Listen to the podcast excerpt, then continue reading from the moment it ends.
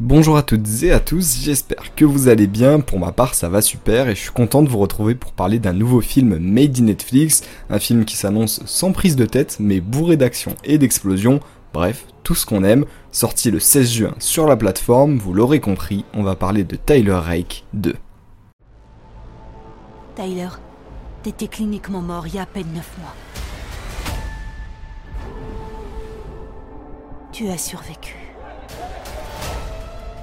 T'es battu. Tu dois découvrir pourquoi.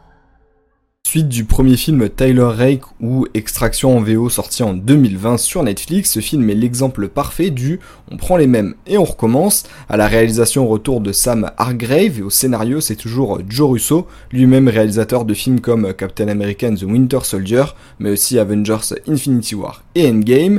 Et côté casting, Chris Hemsworth, star des films Marvel en Thor, reste la tête d'affiche de ce gros blockbuster bien bourrin, accompagné de Goldshifté Farahani et Tornike Gogrichani.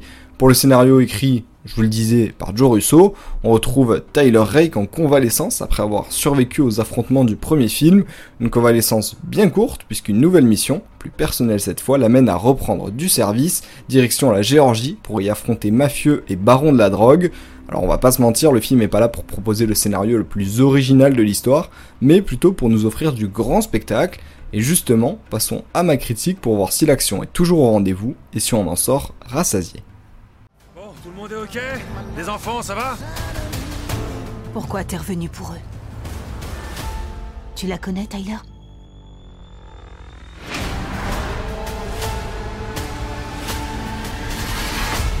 On va vous sortir de là.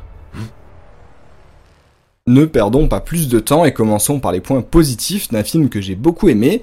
On commence par la promesse principale du film de nous proposer des scènes d'action réalistes, sans forcément beaucoup d'effets spéciaux. La promesse est tenue, l'action est au rendez-vous, pas forcément dans le même style que le premier, mais c'est toujours aussi agréable. Chris Hemsworth, les cascadeurs et les metteurs en scène ont fait très fort. Pendant les combats, on sent les coups et on se retrouve plongé dans le film. Cette immersion, elle est possible et favorisée notamment grâce au travail du réalisateur Sam Hargrave, qui fait encore plus fort que dans le premier film où il avait déjà pris pas mal de risques, mais là il en prend encore plus, et on sent qu'il avait envie de tenter de nouvelles choses et d'amener une patte particulière, sa patte, sur le film, et c'est là qu'on arrive à un point que je relève et que j'ai beaucoup aimé.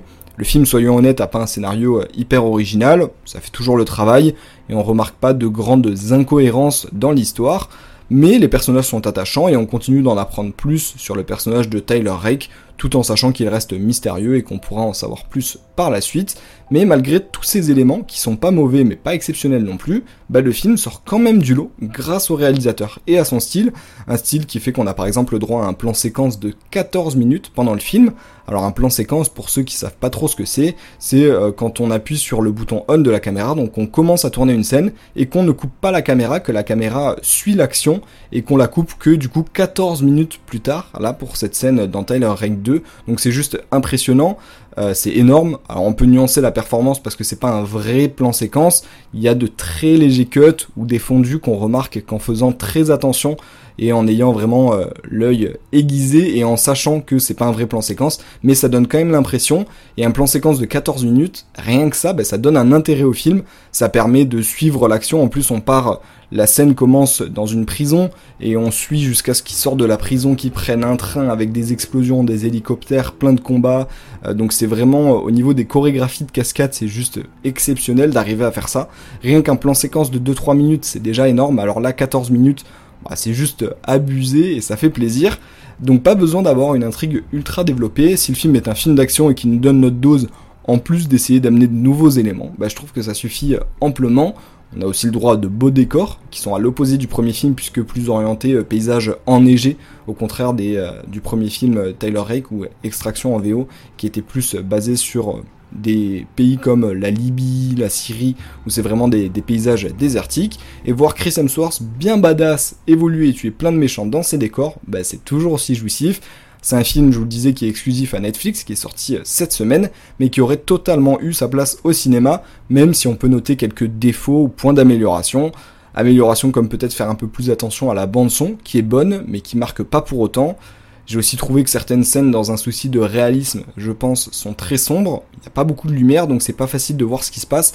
mais ça permet de suggérer l'action, même si je préfère quand même voir ce qui se passe, surtout quand c'est une bagarre et qu'on n'arrive pas à distinguer qui est qui, mais euh, le fait de ne pas avoir mis de lumière, c'est pour pas, dans beaucoup de films d'action américains, même de films tout court, hein, tous les genres confondus, même la nuit, il y a miraculeusement de la lumière, on sait pas trop d'où vient cette source de lumière sur les personnages pour les éclairer, mais elle y est, et là du coup, bah, comme ça se passe dans des endroits, bah, vraiment dans des sous-sols, etc., ils ont pas essayé de rajouter de la lumière pour rajouter de la lumière, et du coup ça fait plus réaliste, mais du coup il y a le défaut que on voit pas ce qui se passe, un défaut par contre du premier film qui a été gommé, euh, c'est le réalisme qui est plus présent. Dans le premier opus, Tyler Rake se prenait des dizaines de balles et s'en sortait miraculeusement. Là, il est moins invincible, on arrive donc plus à croire à l'histoire, ça ajoute encore du réalisme. Pour un film d'action, c'est important. En bref, c'est du coup un film que j'ai beaucoup apprécié et qui donnera bah, sûrement lieu à une suite et même à d'autres spin-offs. C'est pas vous spoiler que de dire ça. On pourrait se sentir lassé par les films d'action qui sont un peu tous les mêmes parfois, mais quand ces films se reposent pas sur leurs acquis et essaient d'amener de la nouveauté tout en nous divertissant, bah moi je suis comblé. C'est toi qui m'as dit de trouver pourquoi j'ai survécu.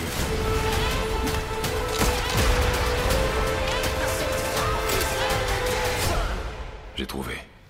Pas d'anecdote au programme aujourd'hui, le but était de faire une critique rapide pour ceux qui hésitaient encore à voir le film.